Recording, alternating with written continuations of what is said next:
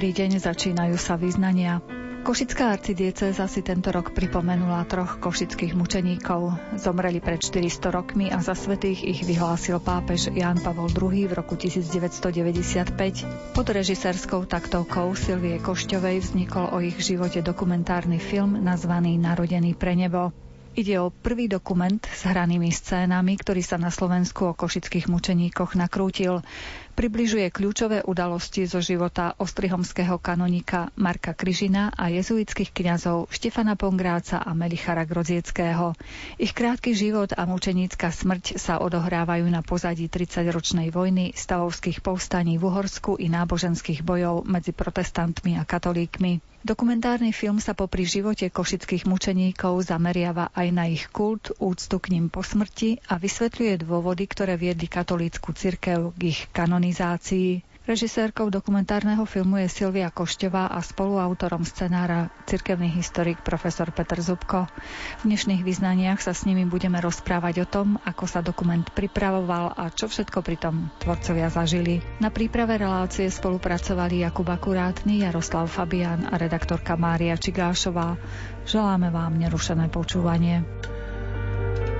Ako vedieš ty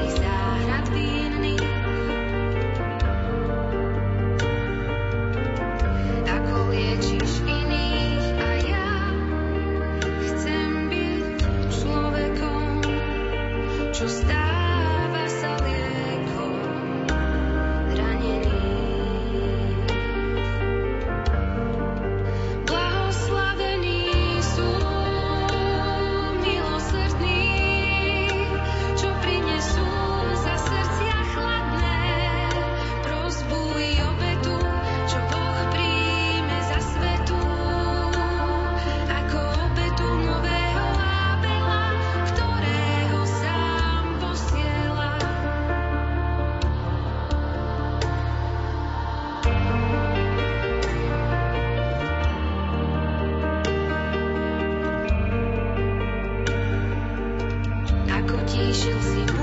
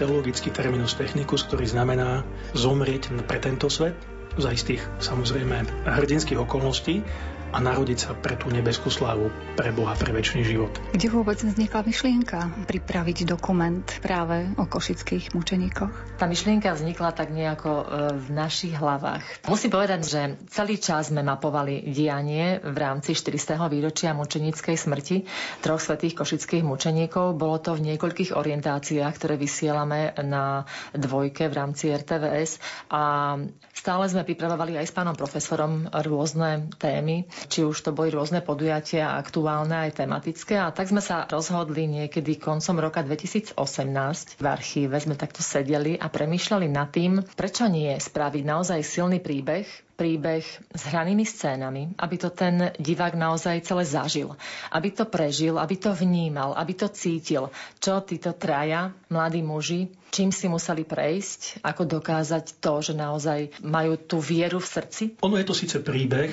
ale aj ten príbeh treba povedať tak, ako sa príbehy rozprávajú. No a hneď od začiatku sme sa zhodli na tom, že v tom príbehu budú silné hrané scény, my sme ich mali niekoľko vytipovaných, no ale potom, keď bolo definitívne určené, akú minútu až bude mať tento dokument, tak sme to museli prispôsobiť aj ten počet scén tomu rozsahu. Je tam aj jedna scéna z tej chvíle, keď oni sú mučení a tie scény majú jednoduchú vypovednú hodnotu, majú ukázať divákovi to, čo síce sa dá povedať dvoma vetami, ale budú to len slova, lebo ten obraz robí veľmi veľa. Keď niečo človek vidí, niečo človek zakúsi, tak je to vždy iné, ako keď o tom iba počuje a rozpráva. A ako sa vraví, že radšej dvakrát vidieť, ako raz počuť.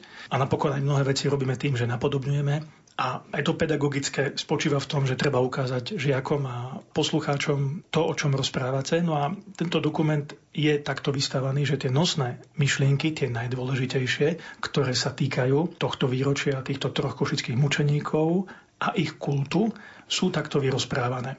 Oni sa tie myšlienky potom tam opakujú aj pri iných osobách, ktoré komentujú tie udalosti, či sú to historici alebo potom duchovné osoby, ale predsa len výpovedná hodnota je iná. Ja som si sám uvedomil, keď sme točili tie scény, tie hrané scény, že človek to vie, tomu rozumie, ale keď zrazu vidíte tých ľudí v dobových kostýmoch oblečených a v nejakom dobovom kontexte, tak je to vždy úplne iný rozmer, alebo ako sa vraví, úplne iný level, ako keď o tom človek iba číta, počuje alebo pozera na obrázkoch to bola skutočne sila. Verím, že sa to dostalo aj do toho dokumentu, že je tam tá silná výpovedná hodnota. My akurát sme museli dobre rozpracovať tie dialógy, ktoré tie postavy potom tam rozprávajú, aby zodpovedali realite. Poviem tak, že mnohé tie dialógy vychádzajú zo skutočnosti, niektoré skutočne tak odzneli, niektoré rekonštruujeme, že takto odzneli.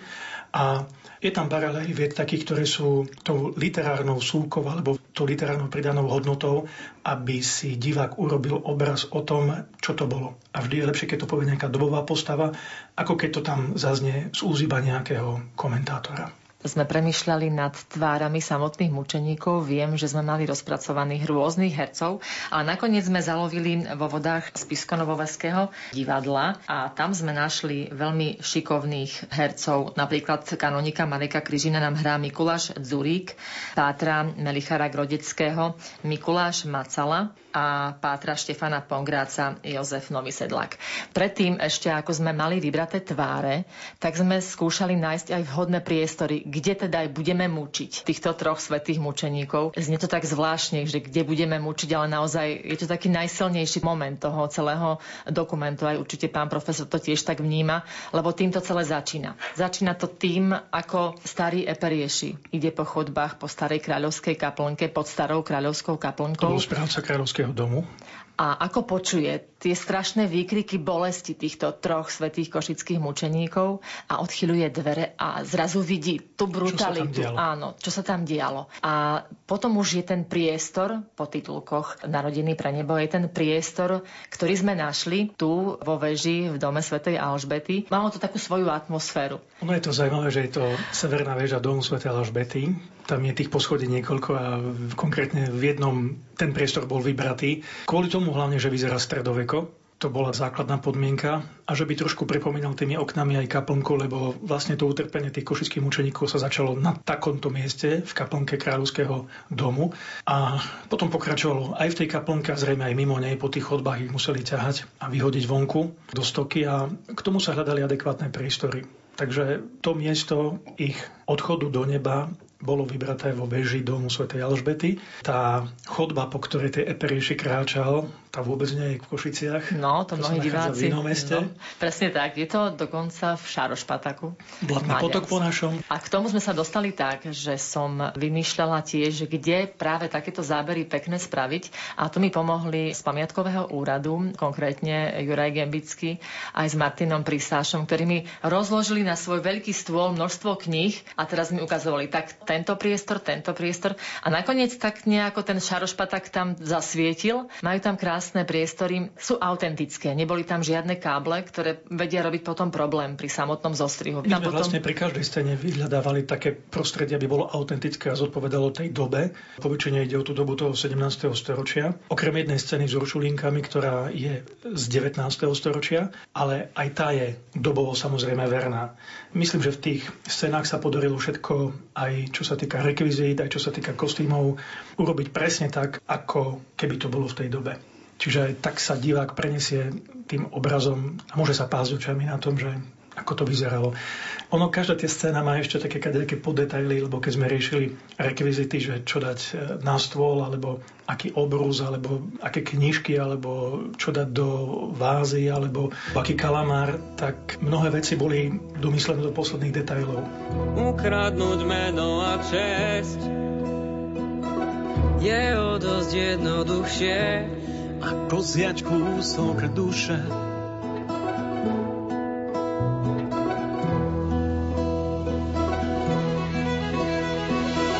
Pribyť vás môžu na kríž, priviesť až do tieňa má, no nevezmú vám vlastnú tvár.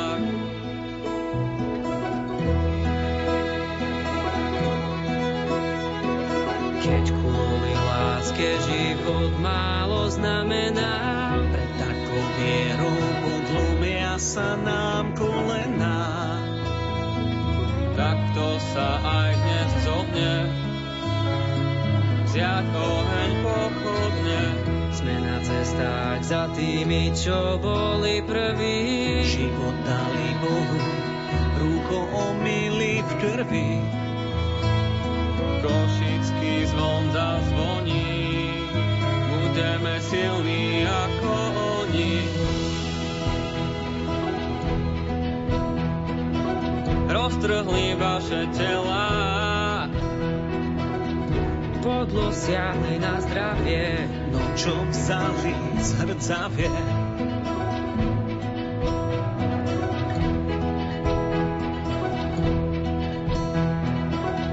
vaše srdcia letia. Sťa duša bez tela do rúk stvoriteľa. Hostiami dnešných význaní sú režisérka filmu Zrodený pre nebo Silvia Košťová a spoluautor scenára profesor Peter Zubko.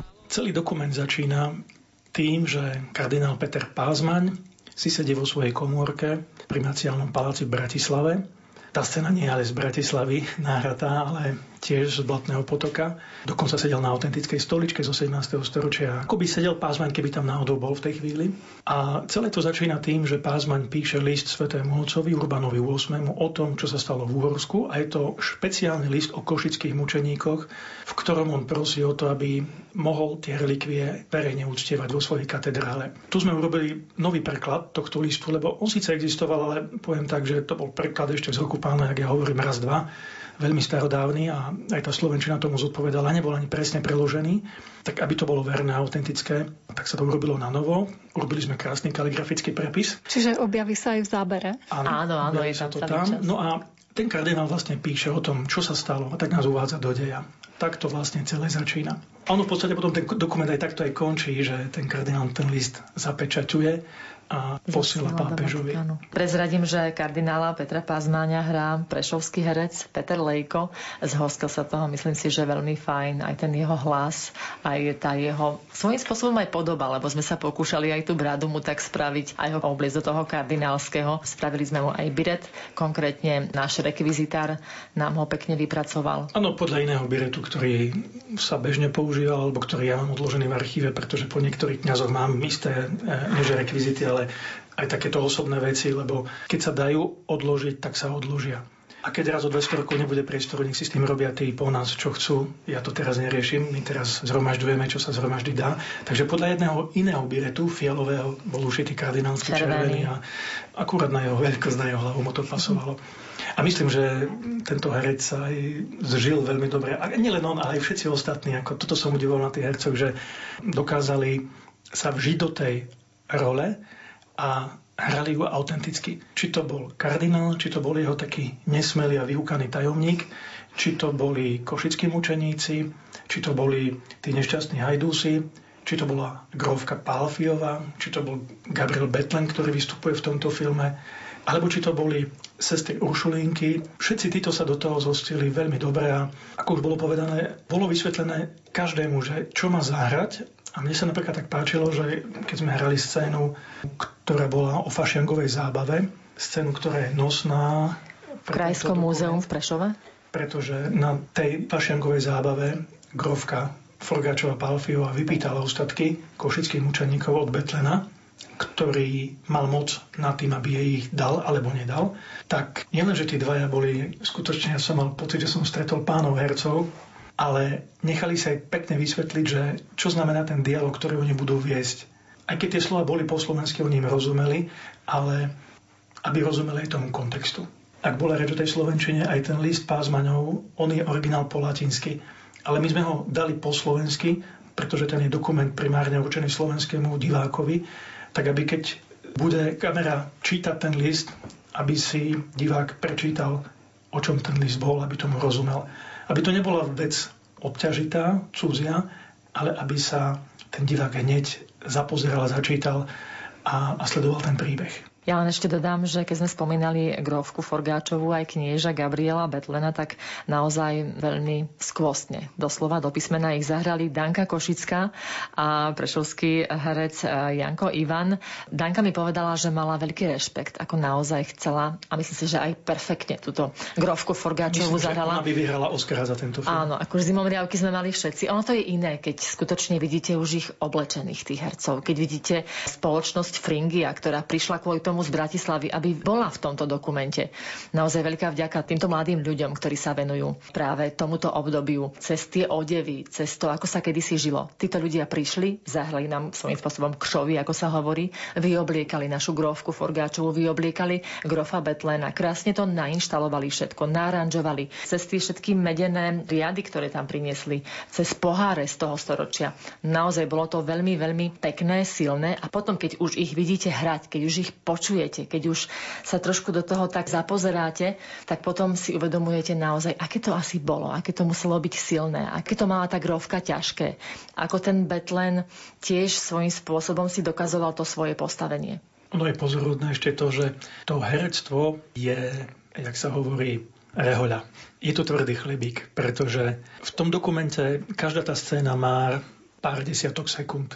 To sú záležitosti, ktoré sú relatívne krátke, možno jednu minútu. Ale každá tá scéna sa točila jeden deň alebo skoro celý deň. A každá tá scéna bola natočená niekoľkokrát z rôznych uhlov. Niekedy sa museli opakovať pre prozaické dôvody, že okolo prešla električka, alebo trolejbus, alebo sanitka, alebo nejaký škrikajúci havran. Takže skutočne boli tie scény niekoľkokrát opakované, kým sa našla tá správna. Ale potom, ako vďaka tomu bolo možné kombinovať tú kameru z rôznych uhlov a urobiť tomu dokumentu takú dynamiku, aká sa dá z desiatich kamier a nielen z tých dvoch, ktoré sme mali k dispozícii. Áno, to musím povedať, že tak ako sa zišli títo naši herci, ktorí to bravúrne zahrali, tak sa zišiel výrobný tím, ktorý skutočne dal do toho všetko, čo sa dal. Dal do toho srdca, dal do toho tú svoju profesionalitu. Musím povedať, že ten tím bol veľmi, veľmi oddaný. Či už to bol hlavný kameraman Joško Hardoš, alebo Viktor Hergot. Pán profesor sa naozaj pretavil do toho televízneho prostredia. On s nami žil, chodil, radil. Bola to maskerka, ktorá vyrobila všetky rány. Pýtala sa pána profesora mňa, či tá predstava je dobrá, či to bolo bodnutie tu, alebo tá rana bola na tej strane. Veľmi boli všetci ústretoví. Ja hovorím, že celý ten dokument, tak ako som si tak stále prijala, aby mal takú tú silu, aby tomu divákovi naozaj tí zimomriavky išli, tak ten dokument tak nejako sprevádzali tí traja svety košickí mučeníci. Museli byť s nami, spolu, posúvať to ďalej, lebo keď sme boli pri tej scéne, Tatiane, ako spomínal pán profesor, tie mníšky, tie uršulínky. Napríklad nakrúcali sme v Trnave u uršulínok bola polnoc pomaly a my sme takto nejako ešte v pracovnom naladení dobiehali všetky rozhovory a ten posledný záber z Uršulínskeho kláštora, kde sú ostatky troch svetých košických mučeníkov, tak nám to vyšlo na polnoc. No na neskorú nočnú Na neskorú nočnú hodinu. Bolo, áno, bolo pol dvanástej, pred polnocou naozaj. Tie veci sa museli pospájať, aby sa zvládali v jednej šnúre, pretože bol to košický filmový štáb a tieto veci niektoré sa točili mimo Košic. Áno, Trnava, Bratislava. a tam sa robili aj zábery mesta a tých objektov, v ktorých tí košickí mučeníci boli, exteriéru aj interiéru. No a kým napríklad gezuitom sme ešte prišli za Vidna, lebo toto sa konkrétne točilo na prelome júna, júla, ako si tak, tak to boli dlhé dni tak k jezuitom sme ešte vošli za Vidná, aj vyšli za Vidná, ale k sestram Uršulinkám, čo je ulicu ďalej, sme došli už za stmievania sa. A sestrička už bola trošku taká nervózna, pretože predsa len oni sú zvyknutí, že idú spávať skoro. Mali sme tam byť krátku chvíľu a boli sme tam skoro do tej polnoci. A... No, ja som s maličkou dušičkou telefonovala. Sestrička mala trpezlivosť. No. Možno mala pod habitom pyžamou, ale mala trpezlivosť. Určite sa vymodlila 4 ružence, teda celý komplet popri nás. Ale zase malo to fajn atmosféru, tie nočné zábery. Ale pritom malo to áno veľkú výhodu, pretože tu keď som videl, jak si ten štáb nasvetľuje tie veci a v podstate bol deň a oni vždy zatemňovali okna. To som nevedel pochopiť, kým som potom nevidel, nevidel tie výsledné zábery, že a vlastne tie svetlá robia atmosféru a to by napríklad u tých sestier rušiliek nebolo možné. A tak sa pán Boh postaral, že bola prírodná tma a to nasvetlenie sa urobilo tak, ako tí kameramani považovali za vhodné. Dnes chcel by som krídla mať nádejou oplývať nespútaný. V srdci byť k nebesám sa priblížiť. Nespútaný. Srdci byť, k nebesám sa priblížiť.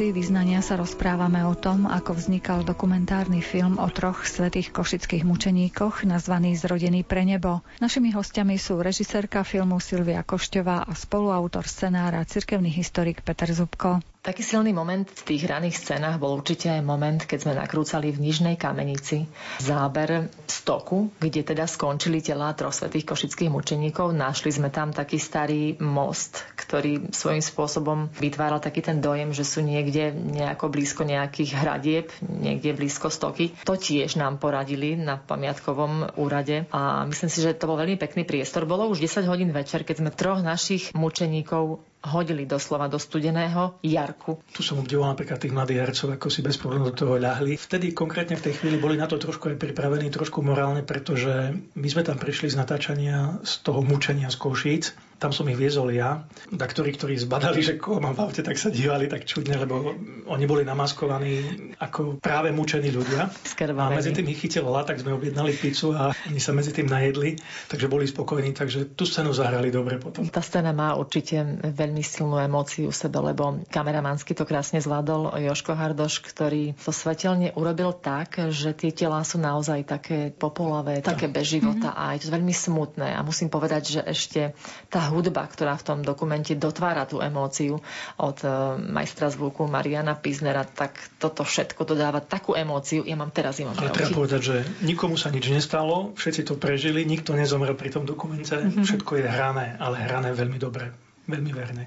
No okrem tých hercov, tam sú aj rozprávači, lebo sme uvažovali, že ako z toho urobiť dokument, dokumentárny film a nechceli sme to tak, že niekto bude čítať komentár v pozadí, lebo to je také nezáživné, vždy je lepšie pozerať niekomu do očí, je lepšie mať živého učiteľa ako nejaký počítač. Že... Tá výpoveď je predsa silnejšia od toho človeka, ktorému no. vidím do tváre, ako povedal pán profesor a preto som veľmi rada a si myslím, že nikto iný by to lepšie nepovedal v tom dokumente ako práve pán profesor. On celý ten príbeh rozpráva, rozpráva ho veľmi veľmi ľahko, ale veľmi silne. Cez to, ako to začína s tým kardinálom Petrom Pazmáňom, ako prišiel ten 7. september 1619, ako ich tam mučili. Potom prechádzame do tých jednotlivých životov tých mladých kňazov, odkiaľ boli, že neboli z Košic, že neboli Slováci, že boli z Chorvátska, že boli zo Sedmohradska a z Polského Tešina. Všetko tam toto odznie.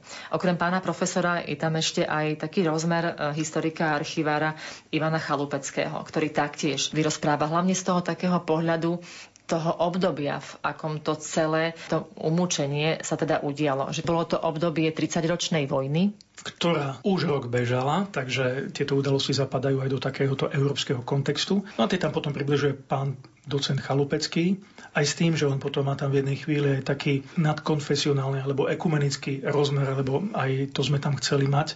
A nechceli sme, aby to rozprával niekto, kto je priamo z niektorej cirkvi, ale by to povedal človek, ktorý je lajkom, ktorý to vníma tak jednoducho, ako to vnímať treba, že to, čo sa dialo, to by sa dnes nemalo stať. Dnes to považujeme za čosi absurdné, ale bola to historická pravda a tá sa poprieť nemôže. Ako na tom dokumente nie je ani nevymyslené, všetko je pravdivé. A netreba sa hanbiť za to, čo bolo v tom zmysle, že by sme to mali zatajovať alebo to skresľovať, ako sa to mnoho razy robí. Stavať treba na pravde a za tú pravdu sa netreba hanbiť. A už je druhá vec, že kto bol na ktorej strane toho dobra alebo zla. Lenže za to boli zodpovední ľudia v tej dobe. My sme síce možno ich morálnymi dedičmi, my sme ich nasledovníkmi, ale nie sme priamo zodpovední za to, čo sa vtedy stalo alebo nestalo. Ale ako povedal klasik ešte z antiky, história je učiteľkou života a my sa z toho musíme poučiť. A toto je len jedna malá epizódka z dejín Slovenska a Úhorska, ktorá nadobudla také rozmery, ako kult málo ktorého zavraždeného kresťana vo v tomto období, lebo ich bolo niekoľko desiatok, vyše stovky dokonca. A v tomto je ten príbeh tiež silný že sa dá na ňom ukážkovo ukázať to, čo možno mali aj iné krajiny pri iných svetých, pri svojich mučeníkoch, ale toto sú naši mučeníci, aj keď nikto nebol od nás, ale stali sa našimi, preliali krv na našej pôde, našu zem posvetili a to prinieslo duchovný užitok. Pretože Tertulianoš povedal, že krv mučeníkov je semenom kresťanov. A to isté bolo aj v tomto prípade pretože ten príbeh už za svojej doby oslovoval súčasníkov veľmi silne, veľmi emotívne. Je to tam aj v tom dokumente prítomné a on je silný doteraz. A on je prítomný vlastne doteraz tým, čo v tom dokumente vyznieva ku koncu, keď je tam reč o tom, že v tomto jubilejnom roku boli aj forenzne rekonštruované tváre košických mučeníkov, Vystupuje tam antropologička. Docentka Silvia Vodoriková, áno. Táto mu dodáva ten vedecký punc tomu príbehu, že potvrdzuje, že to nie sú ako ktorí sa snažia vidieť v takých cirkevných príbehoch len nejaké vymyslené legendy. To je pravda, na čom stavia církev a kult svetých a úcta k mučeníkom, že oni skutočne trpeli a boli umúčení. Dokonca antropologický výskum, ktorý oni robili pri tejto príležitosti, ukázal oveľa viac, ako sme tušili a možno aj chceli vedieť pretože o dvoch z týchto mučeníkov bolo napísané v archívnych záznamoch, že mali odťaté hlavy, tak sa verilo, že im odťali hlavy, ale pravda je iná. Tie hlavy im odrezali. A toto je už zistenie, ktoré sme nepoznali a to len dosvedčuje, že to bolo skutočne čosi kruté a neslýchané. Aj preto tá odozva, že to boli mučeníci hneď na druhé ráno po ich smrti, sa roznesla celými Košicami a dnes už vieme aj prečo lebo to bol skutočne doslova masaker. taký, aký sa nerobí v civilizovanej spoločnosti. Tie udalosti sa stali v roku 1619.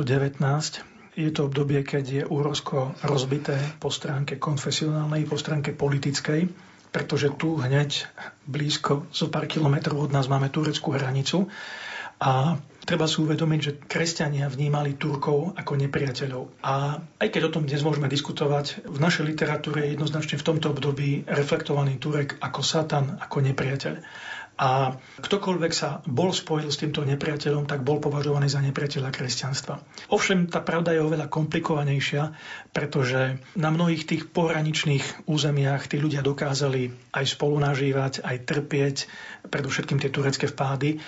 Ale zase treba povedať, že politicky to zneužívali mnohí, v tomto prípade Betlen, že ťažil z tejto blízkosti nepriateľa, ale aj z toho, že kráľ Habsburgovci boli nemohúci a snažil si presadzovať svoje politické záujmy. Snažil sa získať úrovskú kráľovskú korunu, aj českú kráľovskú korunu, nepodarilo sa mu ani jedno, ani druhé.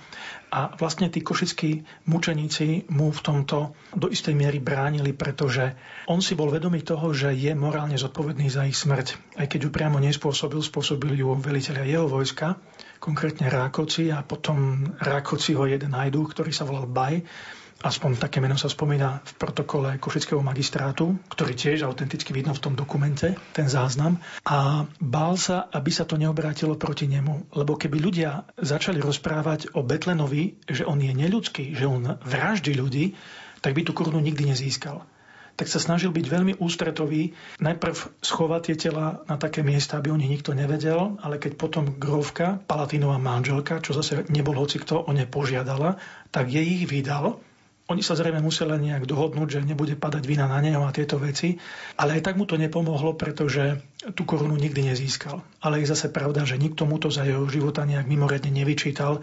Beton robil iné politické chyby v tej náboženskej sfére, ktoré sa obratili potom proti tomu, že tie sympatie všeobecne nemal. Ono, keď sa pôvodne uvažovalo o tej dlhšej verzii tohto dokumentu, tak tam sme chceli mnohé veci rozprávať dopodrobná, ale potom, keď sa tá minúta skracovala alebo skrátila, tak v tom dokumente neodzne absolútne vyčerpávajúco všetko, to ani nie je možné na tom rozsahu 26 minút, ale sú tam len tie základné nosné veci. Nedá sa to všetko vyrozprávať dopodrobne.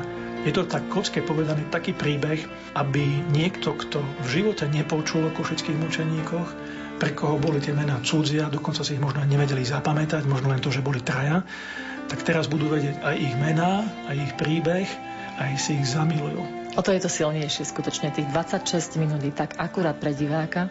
Môže to naozaj pozrieť aj ten mladší divák, ktorý chce spoznať tento príbeh, ale je to pre všetkých. A myslím si, že ľudia konečne spoznajú, ako títo traja muži museli trpieť, aby sa mohli narodiť pre nebo. Bless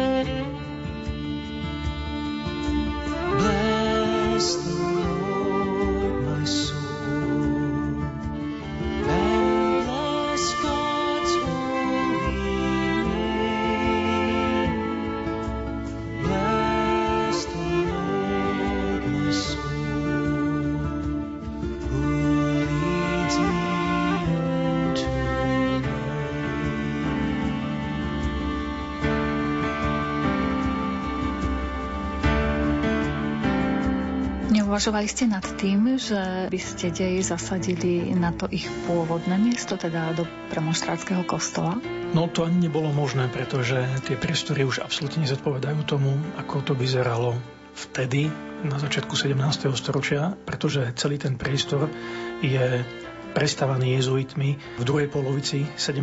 storočia. To miesto bolo sveté pre jezuitov preto, lebo tam ich pátri preliali krv. Tak na tom mieste potom bol postavený kostol, pri ktorom vznikla celá univerzita a jezuitská misia. Čiže miesto je zachované, je sakralizované, je takto zväčšené na veky, ale nevyzerá tak autenticky ako predtým. Ja som mala možnosť vidieť obrázky presne z tých miest, aj vďaka teda Jurkovi Gembickému dal mi možnosť pozrieť fotografie práve z týchto miest. Aj som premyšľala, že určite tam tá sila by bola, ale presne ten obraz pre diváka je viac. Tam potrebujete mať skutočne ten obraz taký, aby si vedel predstaviť. Ten priestor je potrebné nasvietiť. Musí to mať takú šťavu, aby to bolo divácky pekné. Čiže potom sme s pánom profesorom hľadali hodnejšie miesto a ten dom Sv. Alžbety, tá väža, tá bola asi najvhodnejšia, mala svoju atmosféru a ešte bolo také zázračné, keď sme išli nakrúcať, tak v tom čase sa strhla neskutočne silná búrka. Aj s krúpami. Ten priestor, kde sme boli, vytopilo. Uh, vytopilo áno. Bolo tam množstvo vody. Tá naša technika, všetci osvetľovači mokrí, svojím spôsobom celé to bolo zavodnené. Čakali sme trošku. On to všetko tak dotváralo. Aj ten čas, aj tie krúpy, aj tá búrka, aj tá spúšť, ktorá tam bola po tej búrke, aj tí ľudia, aj to, aký sme unavení, vyšli na niekoľkýkrát hore s tými kamerami, s tými všetkými svetlami do tej veže, lebo tam je množstvo tých schodov náhodou. Ono to všetko malo taký ten svoj význam a to potom dalo čaro aj tým obrázkom, aj tým výpovediam, aj tým sviecam, ktoré tam boli, aj tým svetlám, aj prierez slnka tam trošku sa myhol, ktoré dotvorilo ten zadymovač, ktorý jeden z kameramanov doniesol a sme tam dymili, aby to naozaj malo tú svoju atmosféru. Ono treba povedať, že mnohé tie scény spája ten dym, ktorý bol spomenutý, pretože to je taká vec, ktorá dáva trošku atmosféru alebo takú hĺbku, takú takú mystickú tým záberom a duchovne ich prepája. Kým pri tej scéne, keď e, ich mučia, vidno trochu ohňa, pretože skutočne ich aj pálili, tak potom, už keď sú mŕtvi a keď sa k ním ľudia modlia, z úctov berú ich mena na pery, tak tam už je taký ten dym, akoby tá myšlienka tej väčšnosti, prepojenia neba so zemou, že nám môžu pomôcť tak tá sa tam pozadí odvíja za tými postávami potom. Ako dlho vlastne vznikal ten dokument? Dokument bol rozpracovaný na niekoľko takých fáz. Tá úvodná fáza bolo to naše sedenie s pánom profesorom, to vymýšľanie. Pán profesor listoval v starých knihách, kde sme pozerali dobové oblečenie. Tam je veľa dobových historických map, autentických a kadejakých iných reálí, dobové dokumenty, tam vidno zápis Mestskej rady o tom, čo konštatuje, čo sa stalo tú noc v Košiciach je tam originál kanonizačnej buly, ktorú podpísal osobne Jan Pavel II. Potom je tam aj jeden originálny záznam, a to z kanonizácie e, z 2. júla 95 z Košíc, ktorý natočila vtedy slovenská televízia. Takže tie slova Jana Pavla II. tam zaznievajú autenticky. Aj tie výpovede, ktoré sú, sú štilizované teda tých, ktorí tam rozprávajú v ich vlastnom prostredí. Či tí rozprávači rozprávajú v starej knižnici, alebo v sakrálnom priestore, alebo u seba doma, alebo na katedre antropológie, alebo vo svojom biskupskom kresielku, alebo kdekoľvek inde, tak všetko má tú svoju takú autentickú atmosféru, že by ten človek rozprával z takého miesta, ktoré je mu vlastné a ktoré zodpovedá vážnosti a povahe tohto dokumentu. Prvá fáza bola tá príprava, druhá fáza bolo potom naháňanie všetkých tých kostýmov. To bola náročná fáza, pretože to 16. 17.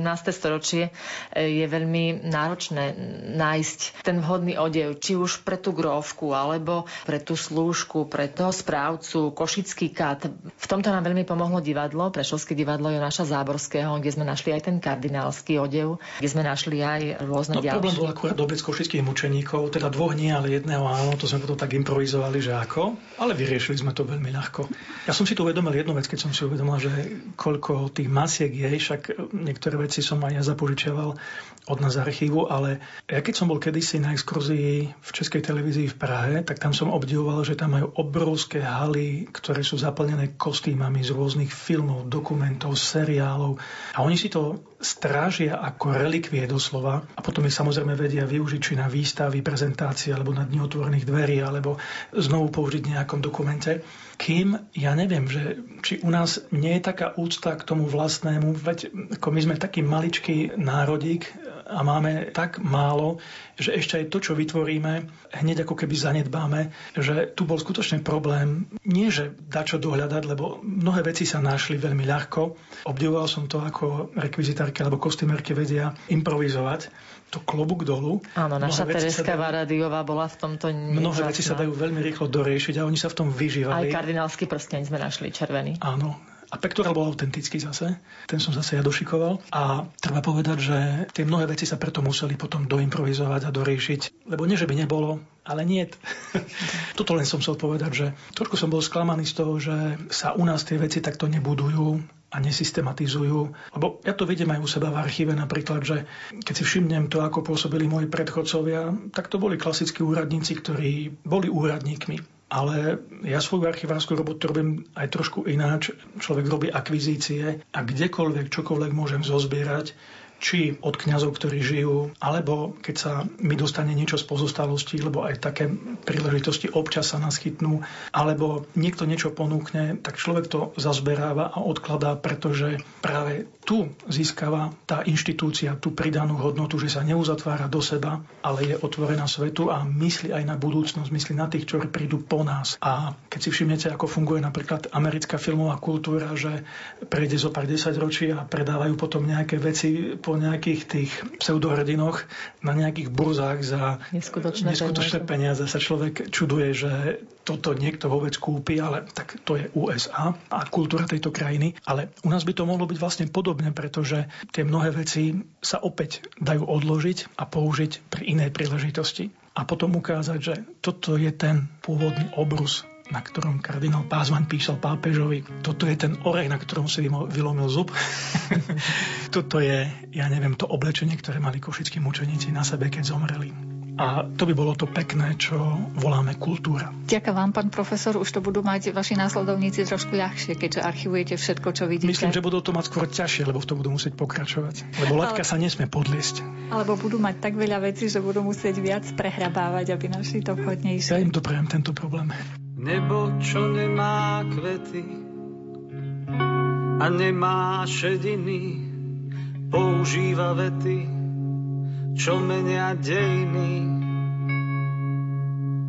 Nebo, čo nemá spánok, nezmiera od nudy, používa Vánok, čo mení osudy. Nebo, čo nemá rieky a nemá pramene, používa lieky a hojí zranené nebo, čo nemá súdy a nemá clivoty, používa ľudí, nech menia životy. Nebo je príliš ďaleké a dýcha tajomnou vôňou. Snažím sa loďou na rieke doplávať do mora domov Nebo je príliš ďaleké a dýcha tajomnou vôňou. Snažím sa loďou na rieke doplávať do mora domov.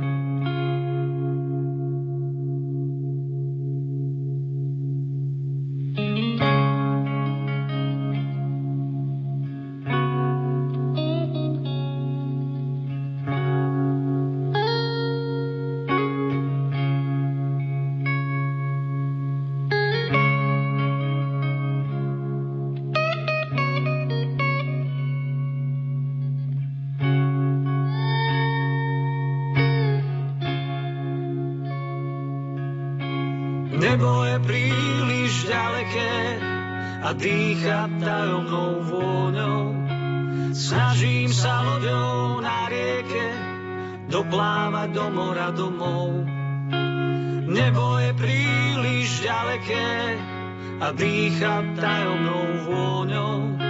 Snažím sa loďou na rieke doplávať do mora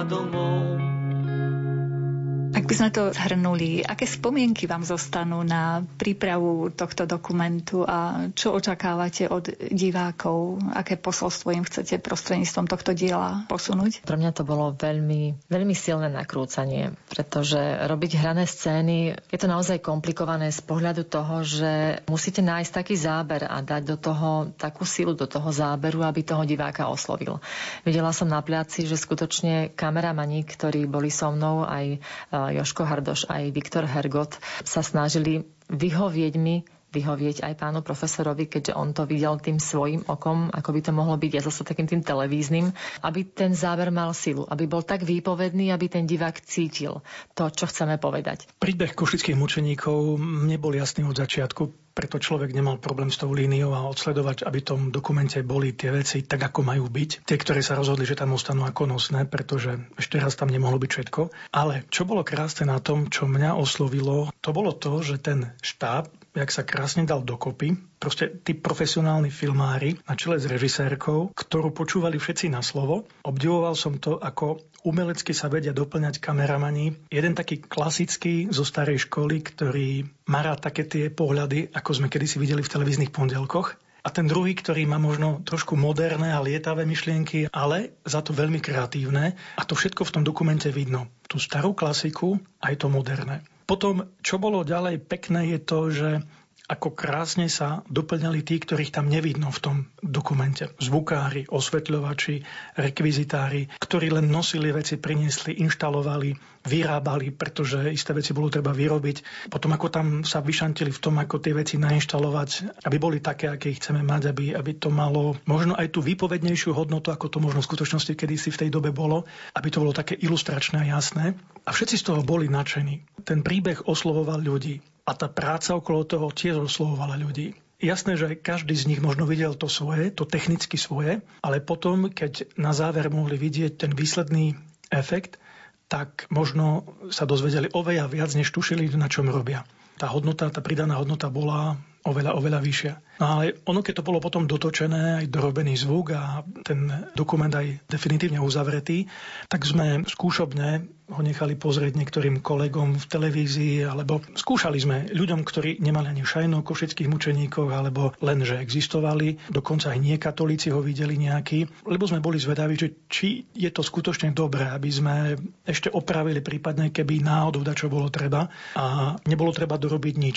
Ako, neviem, či to môžeme povedať, ale tých niekoľko ľudí, ktorí to mali možnosť zazrieť, tak boli, ak nedojatí, tak boli rozplakaní. A nie, že tak, že vyrodnili slzičku dve, ale im trvalo hodne dlhú chvíľu, kým predýchali to, že aký je ten príbeh silný, krásny, pravdivý a to by nebolo nič. Ale že ten príbeh je tu pre mňa. Že to sú moji mučeníci, moji svety, ktorí žili tu na mojej zemi, kde som aj ja a že to už nie sú cudzinci, ale našinci. A o tom je to evaníliové, čo je v tom dokumente, že církev je univerzálna a všetci sme svoji. To, čo nás rozdeľuje, iba hlúposť a hriech, nič iné. Ale všetko ostatné nás dokáže spojiť aj po 400 rokoch. Kto je autorom hudby? Autora hudby k tomuto dokumentu nemáme. Je to hudba, ktorú vybral majster zvukár z nášho archívu, ktorý teda majú na porúdzi naši zvukári, ale myslím si, že ten výber bol tak silný, že tá hudba je tou soľou toho celého dokumentu, lebo predsa ten zvuk, tie tóny, tie strašidelné kroky, ktoré tam sú toho Eperiešiho po tej chodbe, ako to otvára. Ale zase sú tam aj pekné scény, napríklad ako zárad zázrak, ako sprítomniť v jednej chvíli zázrak divákovi, niečo, čo sa ukázať nedá nedá. Ani v skutočnosti to nebolo možné ani vidieť, len v tej chvíli ste zistili, že zrazu je čosi inak. Tak tam si zahrala jedna sviečka hlavnú úlohu, že sa zachvela a aj tá hudba to zdramatizuje, že v tej chvíli sa stala tá Božia milosť na jej príhovor, že jedna chora práve vtedy vyzdravela. Ale aj záberovo, pán profesor. Pred sviečkou má telovku, tá mníška, takú fialkovkastú. Ale potom záchveve tej sviečky už je tá telovka už... tej pošulinky pekná, už sa aj pousmeje, už tie pery sú červené. Je ešte pekné to, že ten dokument, ja myslím, že bude mať svoj život, pretože ktorá si z tých dievčat, ktoré videli ten dokument, tak mali také zvláštne svoje videnie tých niektorých vecí. A ten dokument končí tak, že kardinál Pázmaň sa rozpráva so svojim tajomníkom o tom, čo to je a tak ďalej. Oni potom zapečatia list. My sme nemali autentickú pečať Petra Pázmania, ale opäť tá televízna technika dokáže vyrobiť aj to, takže je tam peča Aha. taká, ako treba. Ale mne sa páčilo to, ako jedno to dievča povedalo, že a ten, čo sa tam pýta na konci toho kardinála, tú otázku, to je nejaký pokušiteľ? To nejaký diabol? Ale pritom to je tajomník. Vlastne išlo o to ten dokument zarámcovať do nejakej jednej myšlienky. Ten dokument začína jednou myšlienkou, tak aby to istou myšlienkou končil. Ale toto sa mi páčilo na tom, že niekto za tým vidí viac a to je to umelecké, čo ukazuje, že to dielo by malo byť dobré, lebo má aj tie iné roviny, ktoré takéto dielo má mať. Pustili by ste sa ešte raz obaja do prípravy tohto dokumentu, keby ste už vedeli, že aká práca vás čaká náročná? Ja myslím, že bolo to krásne, že človek nevedel, čo ho čaká. Aj keď samozrejme scéna existovala a vedelo sa, že čo to má byť, ale ako to bude, to už je tá druhá vec.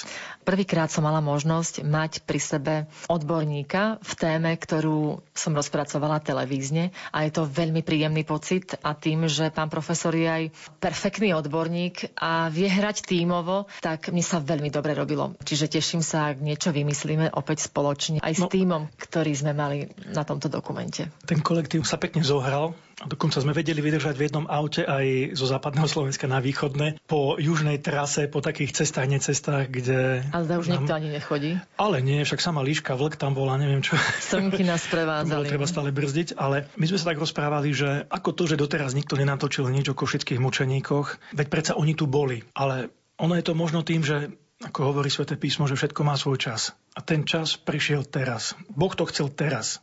Teraz bolo to výročie a v tomto jubilejnom roku sa toho nazberalo veľmi veľa a myslím, že ešte taký rok jubilejný asi žiaden svetec na Slovensku nikdy nemal. Ani svätý Štefan, ani nikto iný z našich národných svetcov, možno Cyrila Metod kedysi, lebo vznikol tento dokument ako taká bodka na záver toho jubilejného roku. Slovenská pošta vydala krásnu poštovú známku.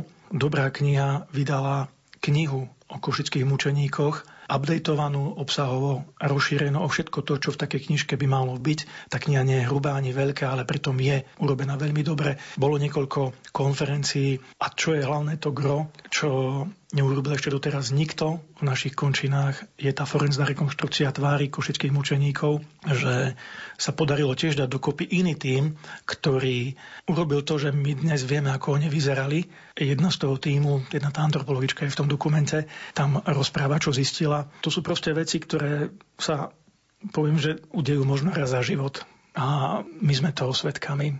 A možno aj trošku sme na to takým maličkým dielom prispeli. Aj prácou, aj trpezlivosťou, aj tým, že sme si to študovali možno aj roky. Viete, niektoré veci človeku dozrievajú skutočne aj 10 ročia, že si položíte otázku ako malý a zodpoviete na ňu už ako veľký. A zodpoviete nie na to tak, že to viem ja, ale zrazu tomu rozumejú všetci. A to je ten zmysel toho, keď sa tie veci budujú, stavajú, podporujú, lebo všetko so všetkým súvisí. I my sme sa na konci bavili, že či by sa ešte dalo natočiť niečo do budúcna a prešli sme na to, že tých nápadov je veľa. Veľa, ktoré sa dajú natočiť podobným spôsobom z našich dejín, aby oslovili, aby mali rozmer duchovný, náboženský, aby mali rozmer kultúrny, umelecký a pritom národný, pretože mnohé veci sú skutočne našou národnou hrdosťou, ale my si to ešte možno neuvedomujeme, ani to netušíme. Ale možno o tom to je, že my poznáme zo pár ľudí, ktorí vedia tie príbehy vyrozprávať. Len ich treba dať dokopy. A na to treba ľudí, štáb, aj peniaze, ale potom aj ochotu, ale ochotu aj tých, ktorí spravujú tieto veci, ktorí môžu ovplyvniť toto všetko. A keď by takých vecí ešte bolo veľmi veľa lebo ich môže byť veľmi veľa.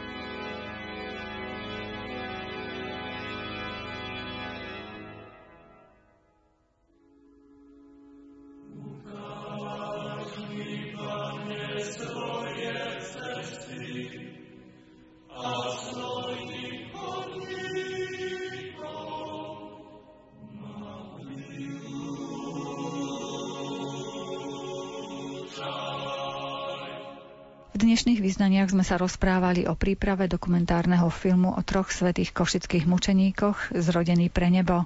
Pozrieť si ho môžete v archíve verejnoprávnej televízie. Našimi hostiami boli režisérka filmu Silvia Košťová a cirkevný historik profesor Peter Zubko. Dnešnú reláciu v spolupráci s Jakubom Akurátnym a Jaroslavom Fabiánom pripravila redaktorka Mária Čigášová. Želáme vám príjemný deň.